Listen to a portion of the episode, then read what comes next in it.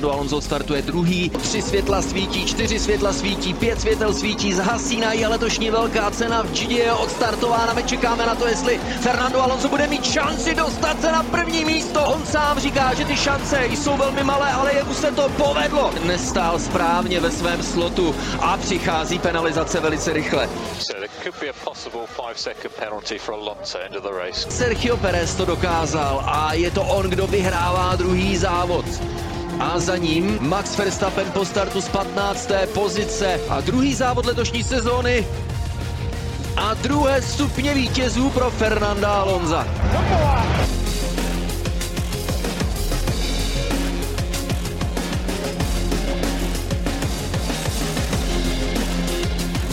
Pokud mají na titul šanci pouze jezdci jediného týmu, tak ať je to alespoň bitva napínavá. A jako kdyby se někdo právě takovou bitvu pokoušel skutečně zdramatizovat.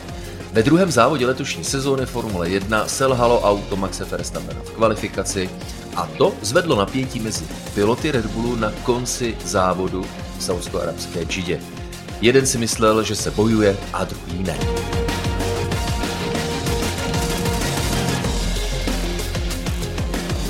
Bez ohledu na to bylo o obsazení prvních dvou pozic rozhodnuto, ale o poslední příčku na stupních vítězů se svedla bitva, jež bohužel představovala skandál, o kterých jsme si na chvíli mysleli, že se jich zbavíme. Ne, ne, tohle je Formule 1 a tohle je nová epizoda podcastu Kolo na kolo.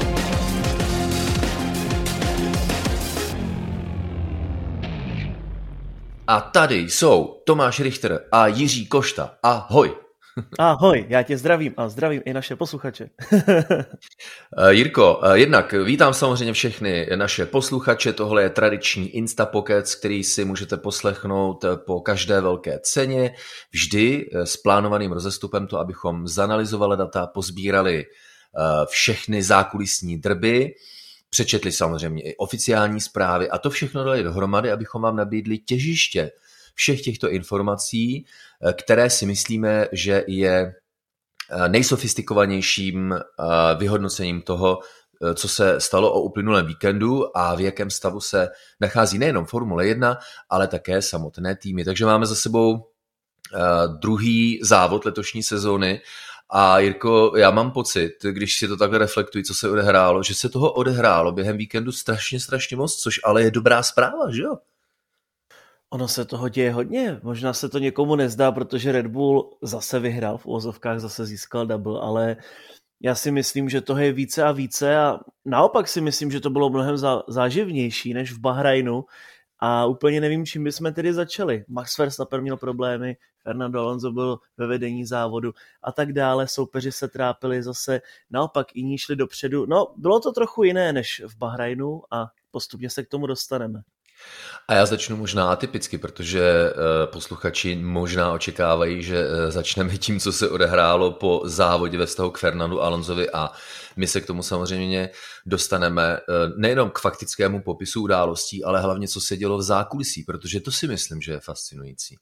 A mně fascinující přijde také samotný závodní okruh, protože já ho mám prostě rád, jak jsem nakonec zmínil v samotném televizním přenosu, tak je to eh, levopravá zatáčka na konci startovní rovinky, pak se jede na jednu stranu města, na plný plyn, tam se borci otočí o 180 stupňů a obrazně řečeno jedou na obrácenou stranu města, kde se opět otočí o 180 stupňů a vrátí se do prostoru startu a cíle. To všechno v nejbohatším městě středního eh, východu.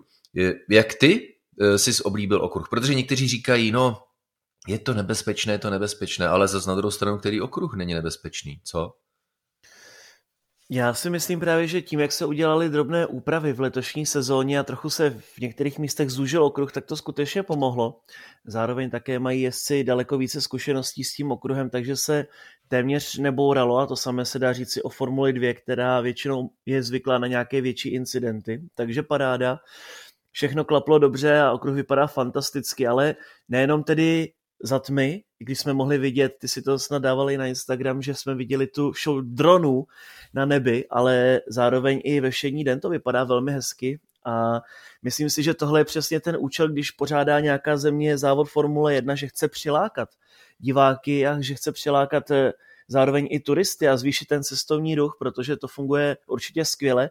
Takhle o tom před lety hovořil například Azerbajdžán, kde se závodí také ve městě Baku a myslím si, že Saudská Arábie a Džida nebyla dosavať úplně turistické letovisko, ale tímhle stylem určitě země dělá to nejlepší pro to, aby to navštěvovalo více a více lidí. No, vždycky to tak je. Formule 1 destinaci, ve které se velká cena jede, dostane, tak říkají, na mapu světa. Stalo se to v případě Kuala Lumpur. A upřímně řekni mi, kdo, eh, respektive co všechno jsme věděli o Singapuru před rokem 2008 a jak Singapur samotný eh, vyrostl. Dnes se mu říká eh, Monte Carlo nebo Monaco, Ázie a takhle bychom mohli pokračovat. A to, že jsme v procesu velkého rozvoje, středního východu, tak eh, o tom si budeme povídat eh, nejenom za pět, za deset, ale i za 20 let. Takže to je prostě Jida a tam, a jelikož je Formule na mistrovství světa, tak se jezdí některé závody i na středním východu. A to, co se jezdilo přímo v samotné velké ceně, tak byla zajímavá situace. Když jsem zmínil, že Maxi Verstappenovi se poruchalo auto v kvalifikaci, rozbila se mu poloosa, tím pádem startoval až 15. Zajímavé byly typy, kde, na jaké pozici eh, v cíli Max Verstappen bude. Někteří předpovídali, že vyhraje, já jsem si říkal, no je to přece jenom Jedda, nebude to tak úplně jednoduché, tak jsem si říkal, někde bude drnkat na stupně vítězů, čtvrté nebo dobře, ať, ať nežeru třetí místo. No ale s jakou lehkostí on se prokousával směrem nahoru, to připomnělo velkou cenu eh, Maďarska, velkou cenu Belgie v loňském roce. No ale hlavně to dokládá sílu Red Bullu, že? Rozhodně a mně to přišlo, jak kdyby Max Verstappen měl Formule 1, ostatní měli Formule 2, protože především, jak třeba dokázal předjet Luise Hamiltona nebo George Russella, tak to bylo velké jedno wow a nikdo asi to úplně nechápal. Luis dokonce řekl, že ani nemělo smysl s Maxem bojovat, protože prostě není proč, stejně si ho objede, kudy bude chtít. Takže ten náskok je obrovský, ale samozřejmě je to také dáno charakteristikou trati, protože Red Bull měl už v Bahrajnu dobrou top speed a bylo vidět, že soupeři ani s otevřeným DRS nestačili Red Bullu. Takže vysokorychlostní trati a rychlé zatáčky budou určitě sedět novému monopostu Red Bullu, ale naopak na těch pomalejších okruzích, jako třeba bude Melbourne za necelých 14 dní, anebo třeba takové Španělsko, Monako, tam by to mohlo být trochu zajímavější a vyrovnanější, alespoň v tom úvodu letošní sezóny když Max Verstappen předjížděl soupeře a otevřel klapku zadního spoileru, tedy předjížděcí systém DRS, tak ve spojení s ním měl na konci rovinky rychlost až o 39 km za hodinu rychlejší nebo větší.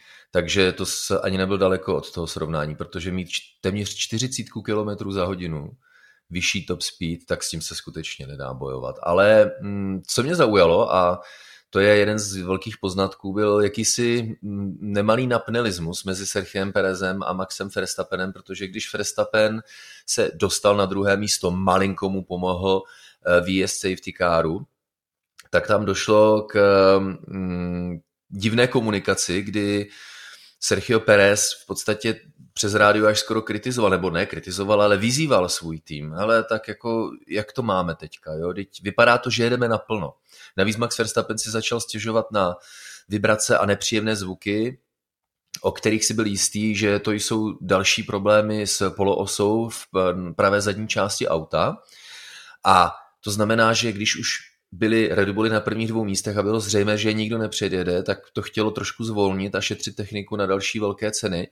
Ale Perez nikdy nedostal informaci o tom, že jo, ale už to držíme, jen v poklidu a držíme pozice. A Pérez měl tedy strach, že je Max Verstappen dojede a předjede, bude s ním bojovat.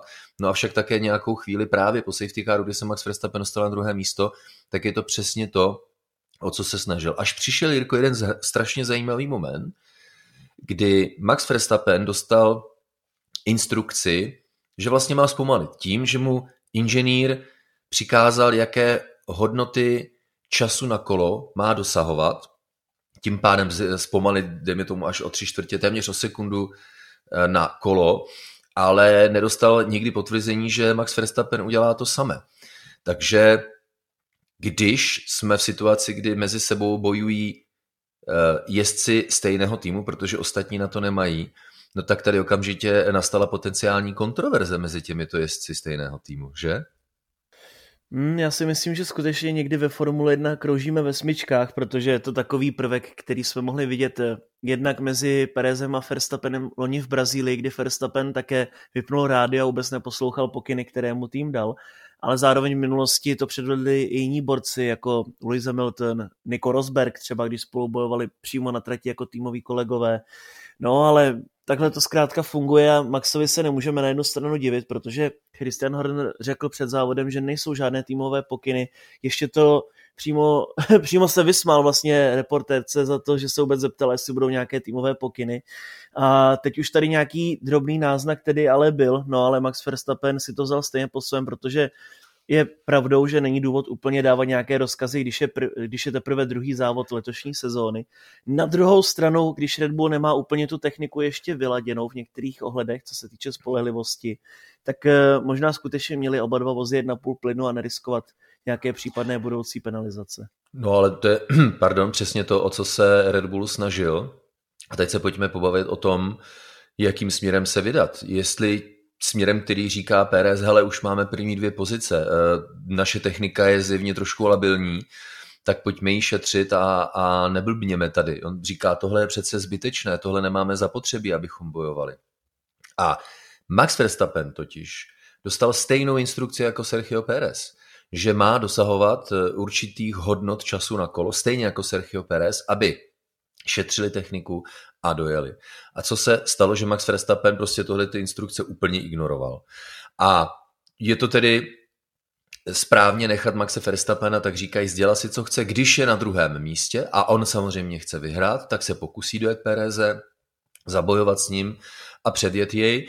A nebo když máme na prvních dvou místech eh, eh, naše auta a už nás nikdo nepředjede, tak eh, si to na ten výsledek eh, zajistit. Protože co se stalo a Bůh ví, jak by to vypadalo, kdyby eh, Max Verstappen, který na tiskové konferenci po samotném závodě říká, no, tak jak když jsem se dostal na to druhé místo za po výjezdu safety caru, respektive po restartu závodu, a tak jsem si spočítal, no tímhle tempem nemám šanci uh, Pereze dojet a tím pádem už jsem začal hlídat to druhé místo. To znamená, Verstappen začal to druhé místo hlídat a uh, tempo zvolnit svým vlastním rozhodnutím, svou vlastní kalkulaci po té, co uh, ty předchozí rozkazy týmu ignoroval. No tak co teď s tím? Já, je mi jasné, jako, že se na to dá podívat jinak z pohledu Sergia Pereze, jinak se na to dá podívat z pohledu Maxe Verstappena, jinak se na to dá podívat z pohledu individuálního jezdce, ale úplně jinak se na to dívá manažer týmu, co? Je to tak, protože pro Red Bull je nejdůležitější získat plný počet bodů a nehrát si na hrdiny. Možná i ve výsledku je Red Bullu jedno, jestli vyhraje Verstappen nebo Perez, pakliže tam bude titul mezi týmy a mezi jezdci. Ale přesně, jsou tyhle věci, kdy to ego je silnější než tým a opět nevidíme to poprvé, neuvidíme to naposledy. A mám proto pochopení, samozřejmě každý bod se počítá, každý bodík je nesmírně důležitý, teď v sezóně 2021 bylo v posledním závodě Lewis Hamilton s Maxem Verstappenem bodově na stejno, takže je to důležité už takhle v úvodu sezóny. Někdy je to trochu zbytečné a já si říkám konec konců, jak by to dopadlo, kdyby Max Verstappen boural. To by asi u Red Bullu nebyli rádi a myslím si, že by si neudělal dobrou vizitku, ale tak to zkrátka chodí. Ta atmosféra eh, při oslavách byla zřejmá, že? Eh, a na straně jedné je mi to sympatické, rozebírali jsme to třeba po velké ceně s Pavlem Fabrym, že říká, to s tím se musí být jako hodně těžké pracovat s Maxem Verstappenem, protože ten je nespokojený, nespokojený, nespokojený a jde do absolutního výkonu. A já říkám, hele, já rozumím tomu, že někteří lidé takovou tu až sobeckou, intenzivní snahu za co nejlepším výsledkem někteří vnímají e, negativně, ale na straně druhé, co jiného než snaha dosáhnout vždy na ty nejlepší výsledky, snaha opravit chyby tak, aby se v budoucnu neopak, eh, neopakovaly a tím pádem dosáhnout na další nejlepší výsledky. Tak to je přesně ta snaha, která zdobí ty nejlepší z nejlepších. A on to po tiskové konferenci řekl, hele, jako pro tým dobrý, pro tým dobrý, eh, bodově samozřejmě má maximum bodů, ale pro mě to dobré nebylo, protože já jsem dojel na druhém místě a já nejezdím na velké ceny, abych dojížděl na druhém místě, protože vemte si, kolik příprav jsme do toho dali, nejenom celý tým, ale já sám. A pak ve druhém závodě máme technické problémy, které, a on to takhle řekl mezi řádky, ale to je přesně to, co myslel, které mě znemožňují, že když už je to pouze o dvou autech, tak mě znemožňují ten souboj právě do, eh, kvůli problémům, do kterých jsem se dostal. Takže Max Verstappen hodně nespokojený a je to asi, dá se to pochopit, Jirko, se tě takhle ptám, že kdo by, kdo by byl spokojený se druhým místem, když můžeš vyhrát, že jo? Eh, mně osobně to hrozně připomíná ty případy z minulosti, navážu na to opět, protože Strašně mi to přijde po vzoru Louise Hamiltona, když bojoval právě s Nickem Rosbergem a byly to jenom dva vozy na trati, které mohly získat titul. A nebo v minulosti Sebastian Vettel, Fernando Alonso. To jsou prostě jezdci, kteří měli úplně ty stejné rysy, úplně to stejné chování, pouštěli se do svého týmu, když už to jednou ze 23 závodů pokazil, nebo tehdy třeba v 16-20 závodech. Takže úplně se mi to nelíbí. To samé loni bylo třeba v Austinu, kdy Max Verstappen neměl úplně hladký pitstop a zdržel se tam asi o tři vteřiny a hnedka týmu nadával. To mě strašně vadí, není mi to příjemné, protože tým není jenom o Verstappenovi nebo o Perezovi, ale to o dalších stovkách lidí, kteří dřou, dělají přes časy, aby byl vůz ready a pak, když ho třeba jeden z jezdců rozbije, tak aby ještě byl připravený pro závod. Takže to není úplně hezké, no ale závěrem, když se pak podíváme z toho širšího spektra, tak si vemte, že tím, jak se pak eh, šampionům nedaří, tak docela jdou s pokorou nahoru a pak se tak nějak srovnají a jsou nakonec rádi za to, že vůbec třeba bojí o vítězství nebo o třetí místo a to si myslím, že v budoucích letech čeká Maxe Verstappena. Pak, když Red Bull půjde trochu výkonnostně dolů, tak bude trochu pokornější a tyhle věci asi nebude předvádět. To je snad skoro na diskuzi na speciální podcast. Vaši posluchači vědí, že čím se zabývám také, tak je projektový management v leteckém prostředí. Konkrétně eh, vyvíjíme a implementujeme systémy pro řízení letového provozu. A co mě fascinuje na světech Formule 1 a světech letectví, že mají mnoho společného. To je ten perfekcionismus. Perfekcionismus v letectví je dán bezpečností, to proto, aby letadla nehavarovala a lidé neumírali a perfekcionismus ve Formuli 1 je dán výsledkem, protože pokud nejste perfektní, tak nevyhráváte velké ceny a nestanete se nikdy mistrem světa. Takže na straně jedné tahle ta honička za perfekcionismem je jenom logická. Prostě chyby se nesmí opakovat, chyby se nesmí stávat. Jak je možné, že se nám po těch letech, co Red Bull funguje ve Formuli 1, po těch letech, co implementuje různé procesy postupného zlepšování, tak se nám rozbije taková, řekl bych skoro standardní součástka, jako je poloosa. Takže eh, nebo po těch letech tisícovek, co je tisícovek, deseti tisíců tréninků pitstopů a tým ho pokazí zrovna během velké ceny. Takže mm, ta honička zatím, aby se neopakovaly chyby, které už se nemají stávat, tak je pochopitelná a to asi nikomu nelze upřít, ani žádnému z pilotů a už vůbec ne Maxi Verstappenovi. Pravdou ale je, že by tam mohla být trošku nějaká empatie, viď? protože jedna věc je, že když se tým dopustí chyby, tak eh, se k mm, identifikaci příčin a nápravě, tak aby se ta chyba neopakovala, dá dostat nějakou týmovou prací, anebo se na to dá jednoduše upozornit stylem, ze kterého má pak eh, divák a posluchač pocit, že tomu týmu vlastně jenom nadává a dělá z něj blbce, že?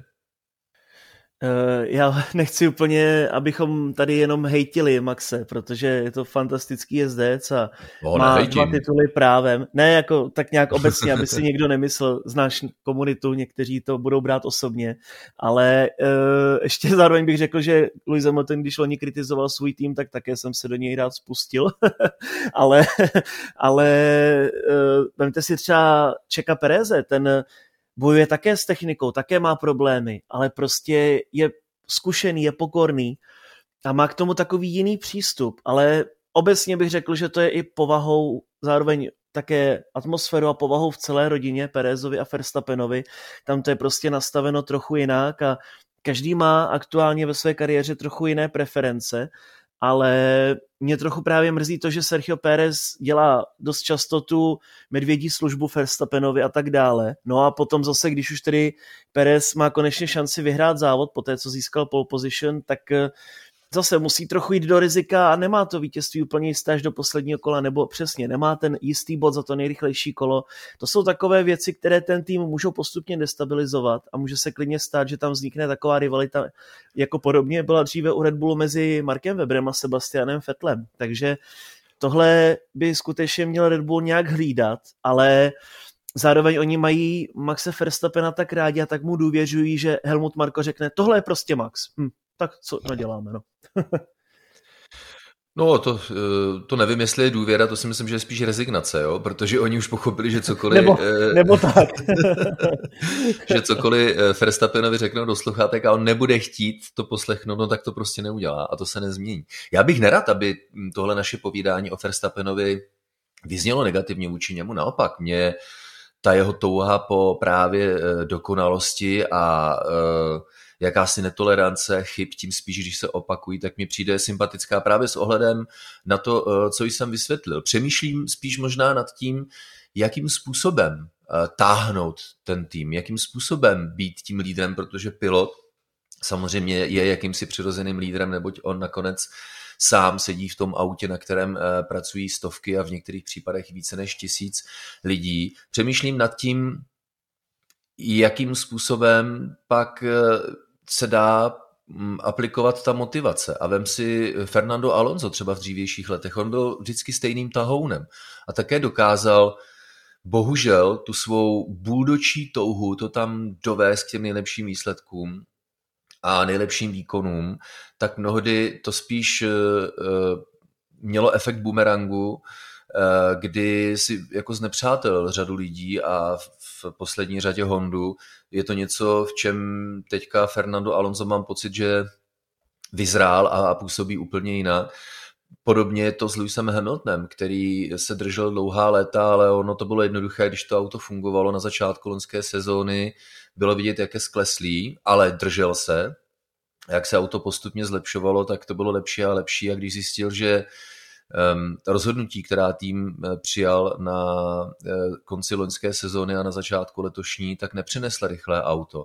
A najednou se to komunikačně začíná rozpadat, kdy Lewis Hamilton vystupuje v médiích stylem, ve kterém už si prostě nebere se devítky a, a dává najevo, jak je nespokojený a přestal být tím lídrem, respektive přestal. On, to je právě ono, on pořád je, on říká, jasně, pojďme, postupně to budeme zlepšovat, jsme daleko, nejspíš nedosáhneme na titul, ale nevzdávejme to, ale pak jsou takové ty momenty konkrétních tiskových konferencí, hele, já jsem jim to říkal, oni prostě se mnou nesouhlasili, ne, tak tohle auto je prostě bez šance a tohle a tamto a, a jako ještě jedna sezona v tomhle autě mě nepřinese vůbec nic. Je to všechno pravda, je to všechno pravda, ale uh, jak to vezme ten z mnoha stovek zaměstnanců, eh, kteří společně s manažery musí makat na tom, aby to auto bylo skutečně lepší. Takže eh, cesta a touha dosáhnout perfektní úrovně je naprosto v pořádku, ale na několika případech jsme si ukázali, jak k tomu perfekcionismu vede různá cesta. To je zajímavé, že?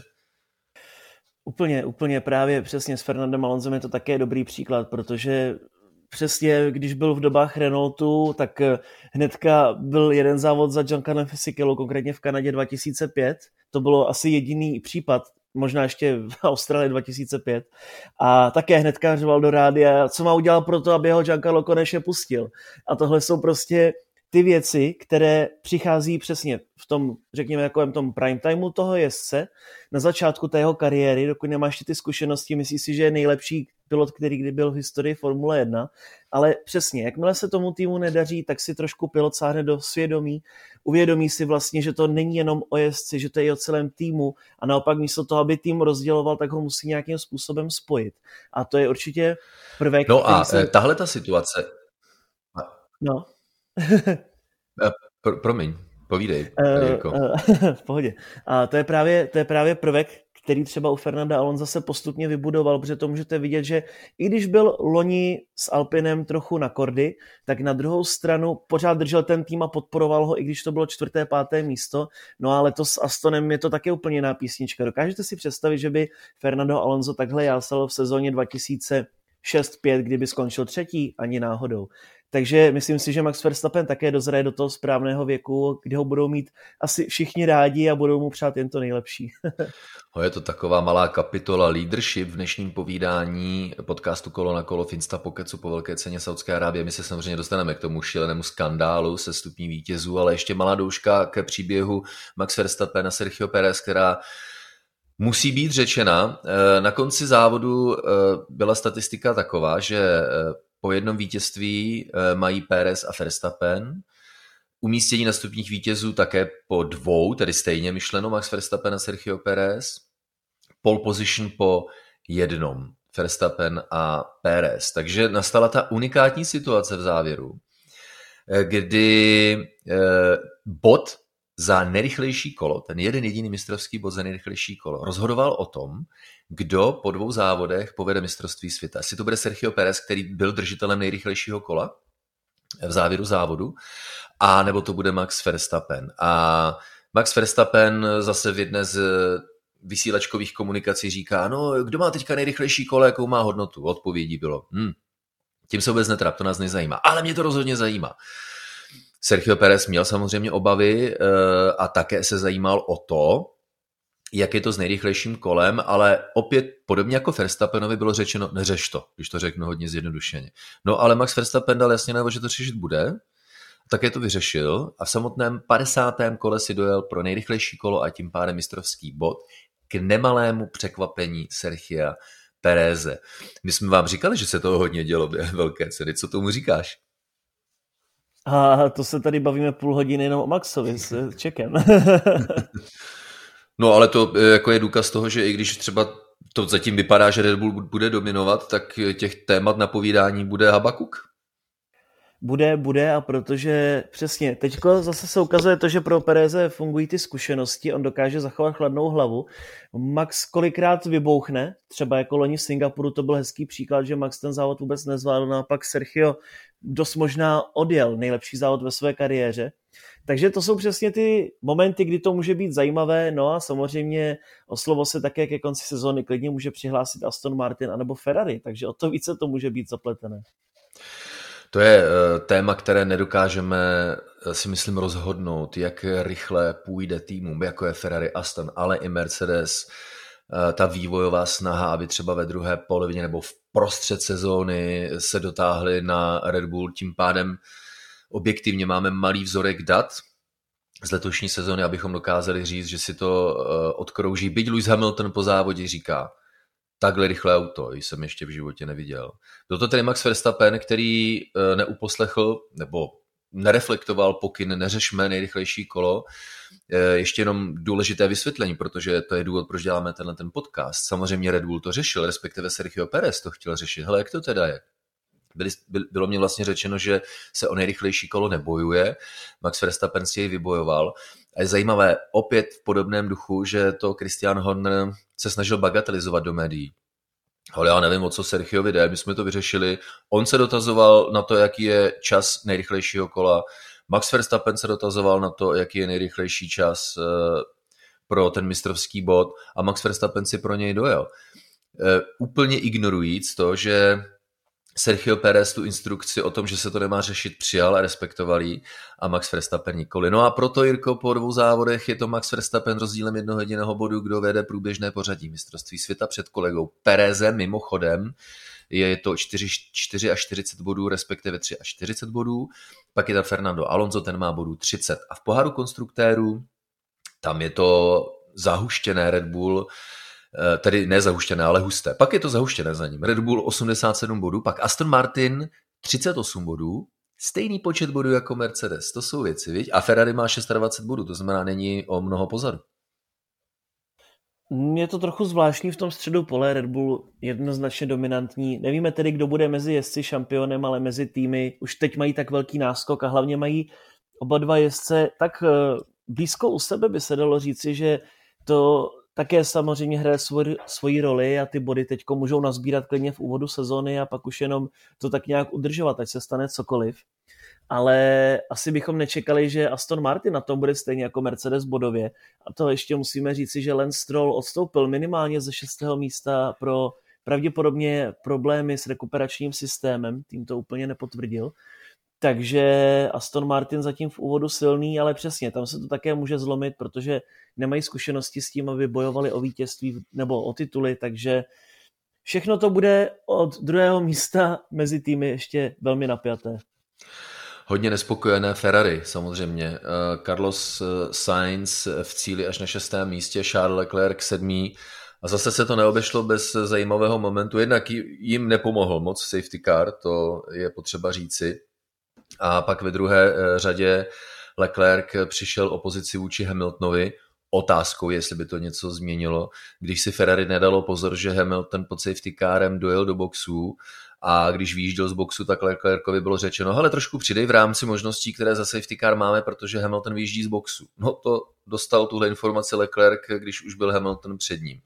A ta frustrace, Javier, to mi musíš kurně a tohle to říkat předtím, než se to stane, ne potom. Tak to jsou všechno takové pozůstatky ještě loňské sezony a nějakou dobu potrvá, než se to všechno vyčistí pod Frederikem Vassrem. Co? Certifikovaný Ferrari moment. uh, Určitě a Frederik Vasser ten teď dělá postupně různé úpravy, mění pozice, některé lidi přesouvá do jiných míst, některé vyhodí dokonce a to si myslím ale, že je prostě potřeba, protože on je šéf, on si musí srovnat eh, své zaměstnance do latě a musí tedy pracovat na tom, aby to bylo perfektní na všech frontách.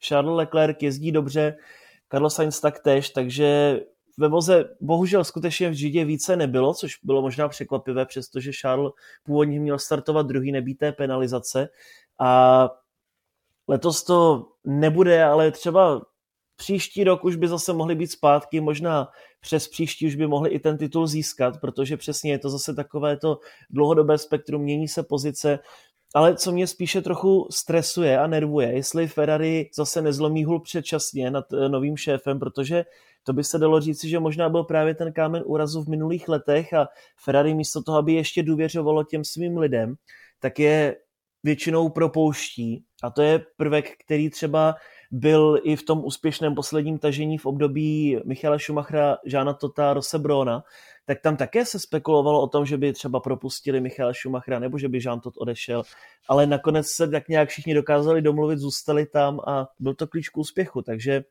musí ještě tohle překousnout a třeba se začne konečně dařit.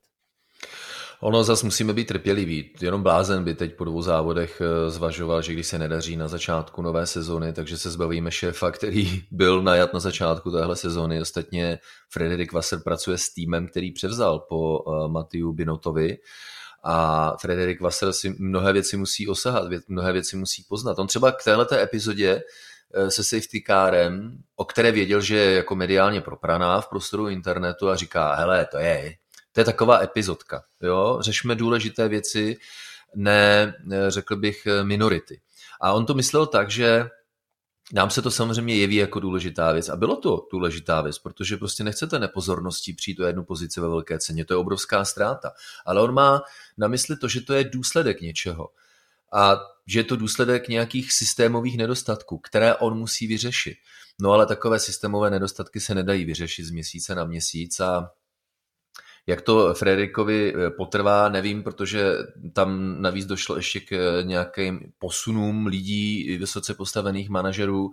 Tahle místa je za A potřeba zaplnit a za B možná třeba upravit strukturu technickou tak, aby zejména technická oddělení mezi sebou komunikovala, aby došlo k integraci celého auta, aby došlo k symbioze mezi továrnou a závodní dráhou. Tohle je obrovsky náročná úloha, kterou skutečně nelze vyřešit z roku na rok. Já bych se opravdu nedivil, kdyby třeba půl roku uh, Frederik Wasser strávil jednak analýzou tady těch věcí, nějakými rychlými rozhodnutími, rychlými quick wins, jak se říká v tom manažerském prostředí, a pak pro druhou polovinu sezónu a, sezony a nesporně ve spolupráci nebo ve spojení s tím, jak a kdy zahájit práce na novém autě, jaké množství vývojových kapacit na to alokovat, tak učinit nějaké větší, už systémovější, strategičtější rozhodnutí pro sezonu 2024. To prosím pěkně neznamená vzdát mírný steering z letošní sezónu.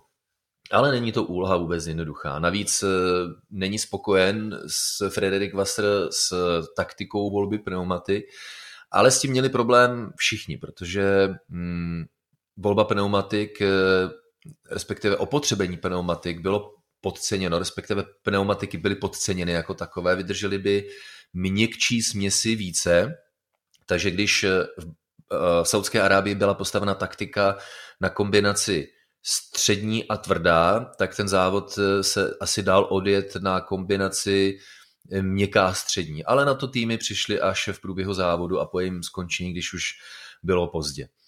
Ale když už jsme u myšlenek soustředit se na auto na příští sezónu, tak v podstatně horší situaci než Ferrari, tak je Mercedes, který ví, už jsme to rozebrali v, v předchozích epizodách, takže nepůjdeme do detailu, co se děje, proč tomu tak je, ale připomenu pouze, že Mercedes auto není jenom o těch bočnicích, o těch minimalistických bočnicích, jak se říká.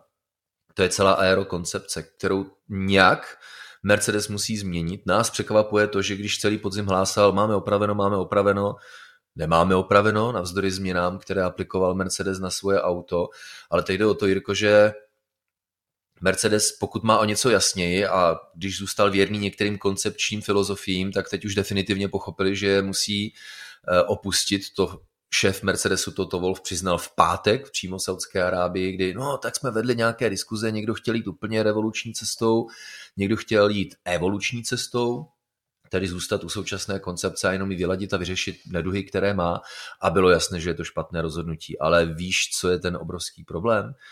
Že nejde eh, se najednou předsvaknout na, tu, na to revoluční auto. Eh, ta druhá koncepce, se kterou také konec konců v testech eh, na začátku lonské sezóny eh, Mercedes jezdil, protože na to nejsou prostředky v rozpočtových stropech a nejsou na to prostředky v objemu vývoje, které mají týmy k dispozici. To znamená, Mercedes je v takovém pomyslném vězení. ale nejenom z pohledu rozpočtových stropů, ale ve strašně moc věcech.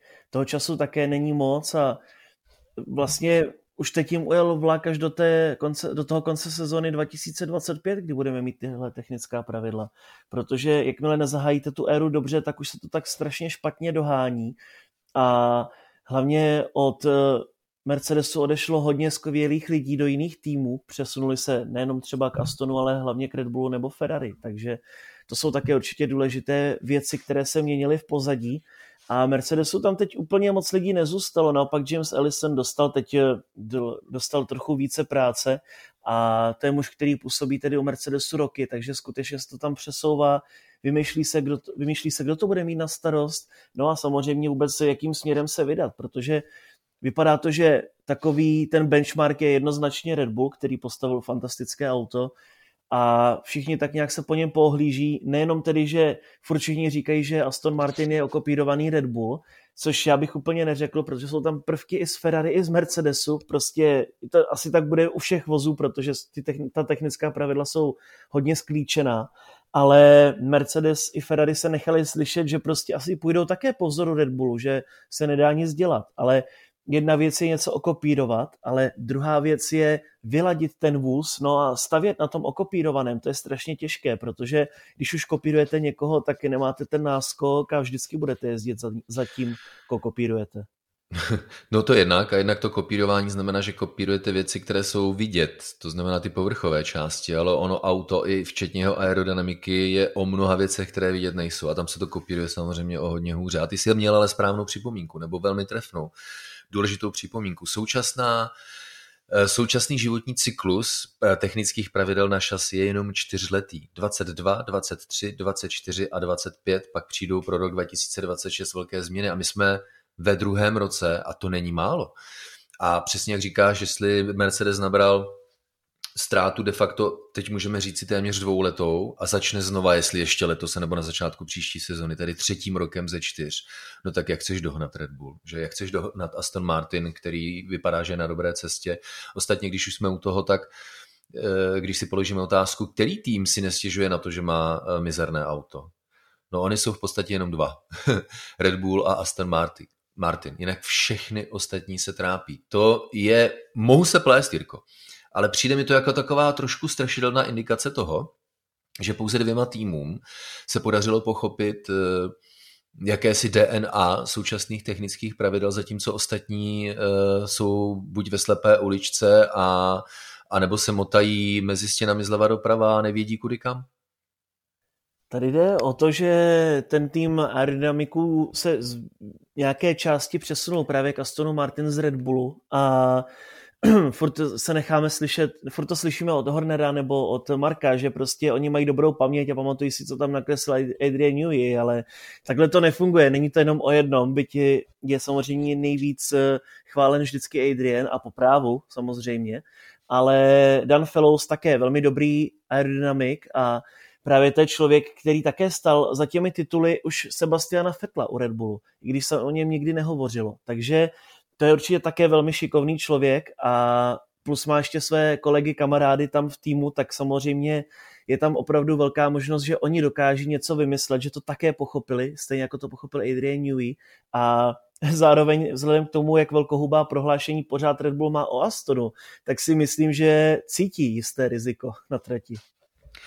Uh... Je to uh, ale pouze poloviční radost u Astonu, protože sice má dobré auto, rychlé auto, ale ne úplně spolehlivé. Lance Stroll do cíle nedojel kvůli problémům na brzdách, do cíle nedojel Alexander Albon, ale zvedla se pěkná bitva o mistrovské body. Eh, Kevin Magnussen vybojoval uh, bod za desáté místo, Nico Hulkenberg 12.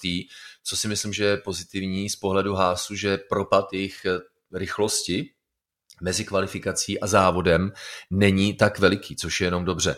Že je Alpin e, solidním autem, dokazují také Esteban Ocon osmým a Pierre Gasly devátým místem. E, můžeme tedy říct si Red Bull jednoznačně nejrychlejší, pak je Aston Martin si myslím osamoceně. Mercedes s Ferrari jsou na e, si myslím podobné úrovni a mohou být často ohrožovány týmy ze středu pole. George Russell Jirko, který měl na to, dostat se na stupně vítězů, protože absolvoval jednak eh, skvělou kvalifikaci, eh, vedlo se mu podstatně lépe než Hamiltonovi a George Russell si vyjel třetí místo na startu v Saudské Arábii. No a jako kdyby mu chtěli dát ochutnat, tak na nějakou dobu ty stupně vítězů v Saudské Arábii taky měl, že? Je to tak, ale George Russell jel velmi dobře, Lewis Hamilton také se dokázal docvaknout a Mercedes tedy podobně jako loni zase změnila maximum. Já si myslím, že i když nemají dobrý vůz, tak oni zkrátka vždycky vymyslí něco alespoň strategicky a prostě mají oba dva, nebo mají dva silné jezdce, takže je to na jednu stranu trochu škoda, že to George nedoklepl, vypadalo to dobře i v úvodu závodu, než se přiřídil Max Verstappen z Formulí 1, nebo nevím s jakou formulí, nějakou nadčasovou, ale jak ty říkáš, bylo to tedy na třetím místě, ale zase mu to třetí místo bylo hnedka sebráno, protože to je téma číslo jedna pravděpodobně Grand Prix Saudské Arábie. No, je to nejspíš i téma číslo jedna tohoto povídání. Já vám ne, řeknu, jak to vypadalo z měšku pro nás, pro všechny, pro fanoušky, komentátory. Fernando Alonso, tím začněme. Eh, stál na startu špatně, mimo uh, box. Vedli se pak po závodě na internetu zase diskuze, no jo, ale jako mimo čáry stály i ostatní. A jenom připomenu trošku pragmaticky a proto posloucháte podcast Kolo na kolo a my za to moc děkujeme. Pro letošní rok uh, FIA zavedla zpřísnější pravidla, že za A, pokud bude být jedním kolem pilot za jakoukoliv čárou uh, startovacího boxu, tak eh, je to považováno za nekorektní pozici na startu. Ale je tady ještě druhé pravidlo a to je takové, že když stojí mimo tak až moc, že když zhasnou světla, což je pokyn ke startu, a transponder není schopen zachytit pohyb auta, tedy když se dal do pohybu po zasnutí těchto červených světel, tak je to také považováno za eh, nekorektní eh, pozici na startu. To znamená, tyhle ty dva faktory je potřeba vzít úvahu, nehledě na to, že ostatní snímky nepotvrzují, jak na tom byli ostatní uh, jezdci, ale to, že Fernando Alonso stál mimo uh, svůj startovací boxík, tak je celkem zřejmé. On to vzal samozřejmě na sebe. To je prostě chyba, kopy, kopy, ale jako dva závody a dvě takové chyby, to je trošku překvapení, ne? no, je to, je to trochu zvláštní, ale tak samozřejmě může se to stát. A Těžko, těžko říct, uvidíme, jak to bude v těch dalších závodech. Těžko říct, uvidíme. Uh, tak. Uh, samozřejmě sezona je ještě dlouhá, takže dvě chyby ve dvou prvních závodech nemusí nic znamenat. Teď máme v letošním roce 23 závodů a já si osobně myslím, že přesně naopak je tohle dobré do budoucna, protože jakmile se ta chyba jednou stane, tak uh, pak si na to dávají všichni daleko větší pozor, ale na druhou stranu Možná by to chtělo udělat nějakou úpravu nebo výjimku, protože celé roky to bylo nastaveno nějak A teď se to najednou změnilo a očividně jsou s tím pořád problémy. A to ještě, když jsme viděli některé obrázky, tak si myslím, že nebyli sami, ale že těch jezdců, kteří to měli tak, tak bylo několik. Takže nevím, no. Myslím si, že žádná výhoda tam každopádně teda nebyla, ale. No, to byl faktor, ke kterému také bylo později přihlédnuto. Eh, jak říkáš, těžko říct, uvidíme. No, ale jenom, eh, co je potřeba vysvětlit. Pilot, když sedí v kokpitu, tak jediné, co vidí, tedy on toho vidí hodně směrem nahoru, ale to, řekl bych, nejnižší, co vidí, tak je horní část pneumatik. On vůbec nevidí na zem.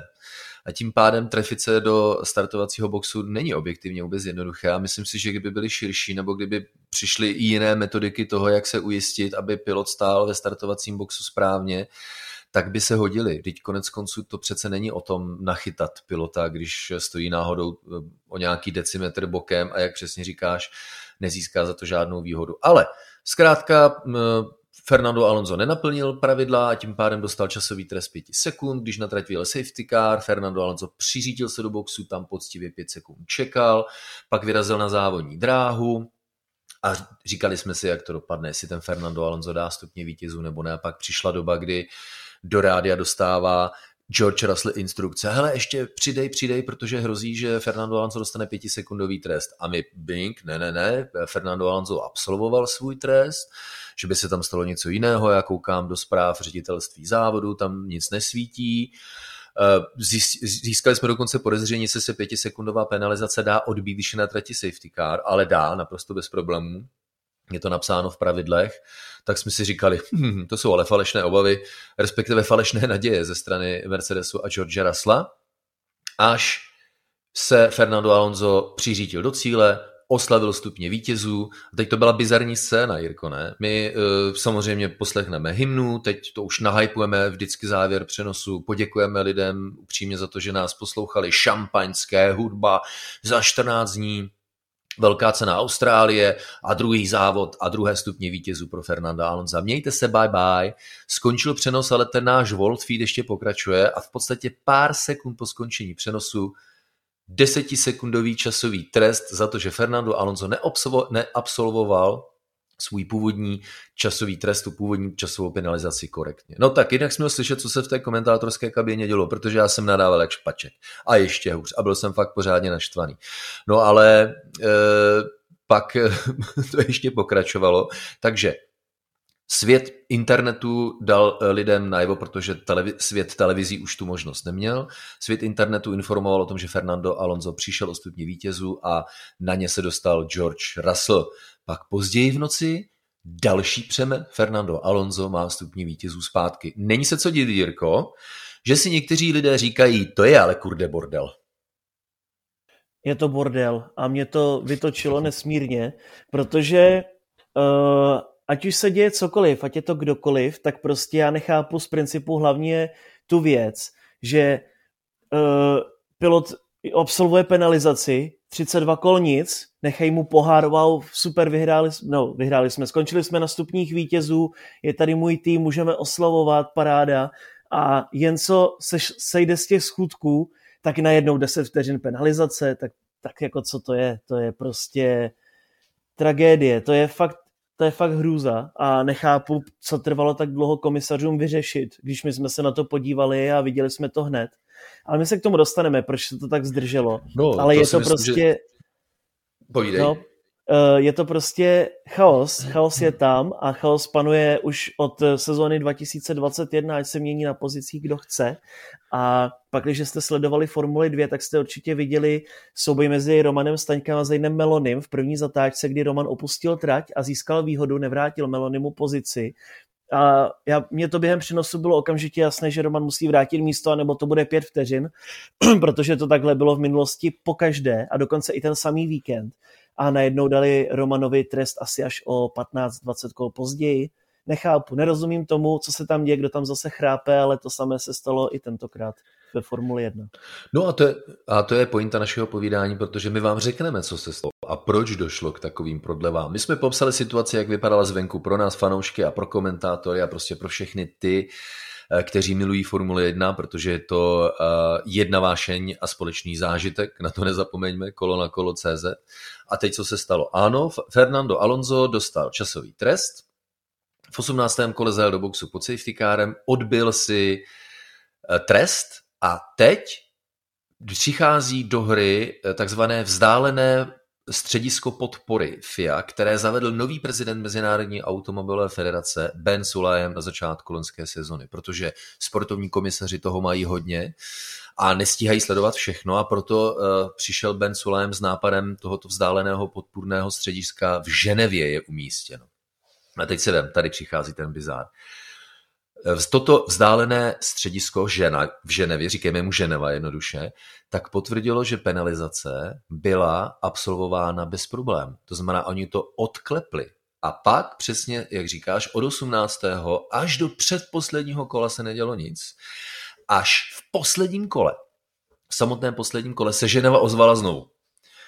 Eh, mm, adresovala komunikaci na ředitelství závodu, a jenom připomenu, ředitelství závodu a sportovní komisaři jsou dvě, dva různé, dvě různé autority, dvě různé instituce.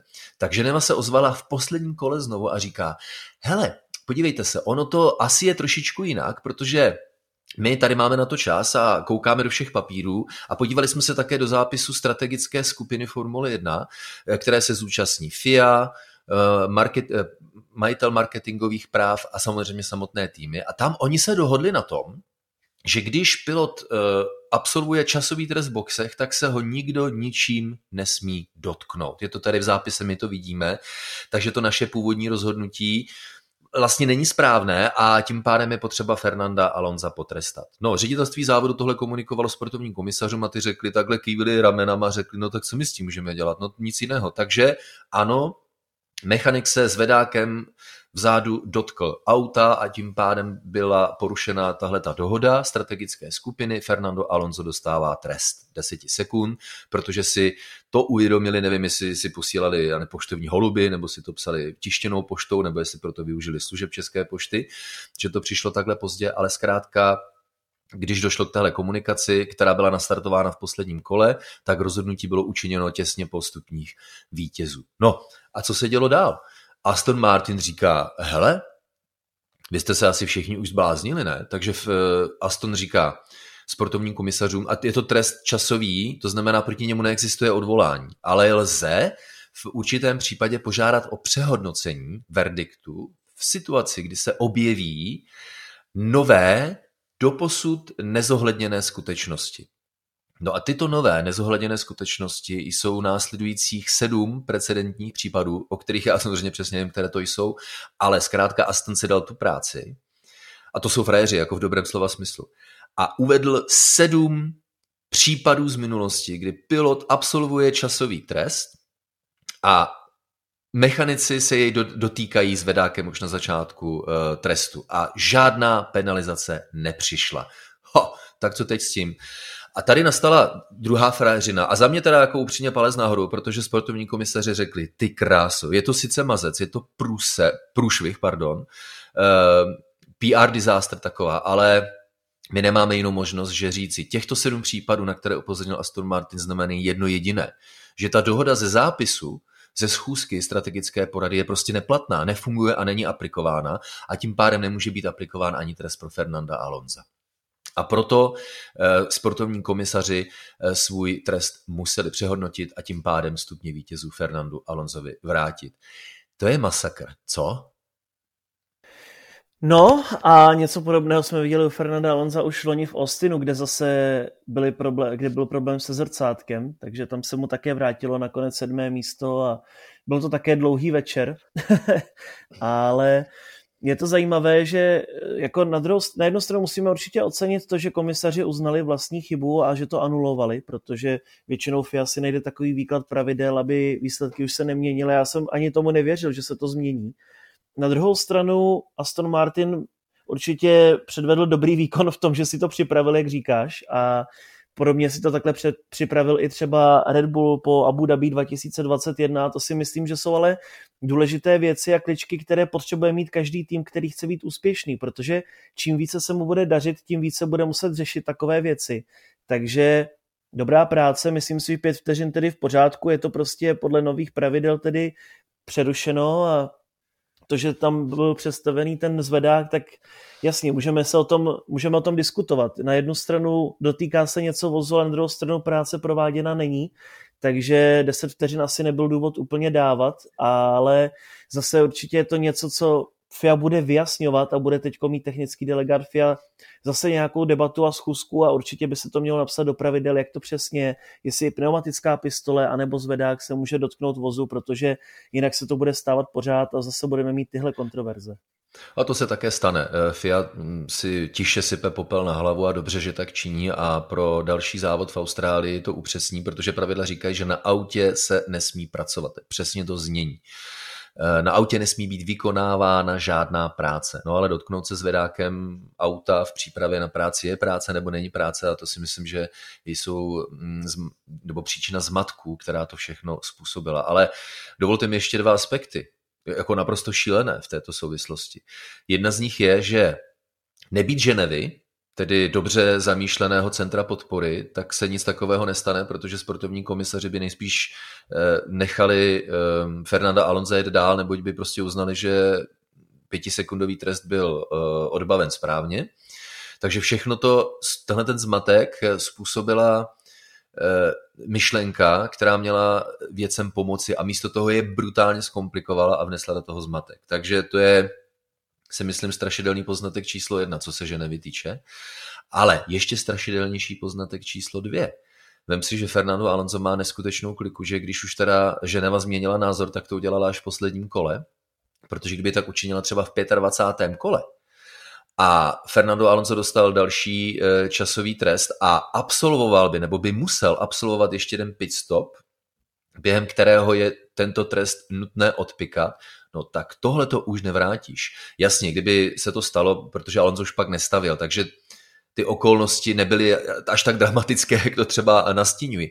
Ale být tam druhý pit stop, ve kterém by si musel Fernando Alonso ten desetisekundový trest odebrat, no tak ten už prostě z výsledku závodu nevypreparuješ. Tohle to se dalo velice jednoduše opravit. A eh, jak říkám, být to takto, tak eh, by eh, Ženeva změnou svého rozhodnutí a zmatku, který do toho vnesla, tak by mohla způsobit jako nemalý skandál. Takže máme já se na to dívám člověče pozitivně, jednak se máme o čem povídat, ale hlavně to dopadlo pozitivně, protože to šlo Jirko napravit.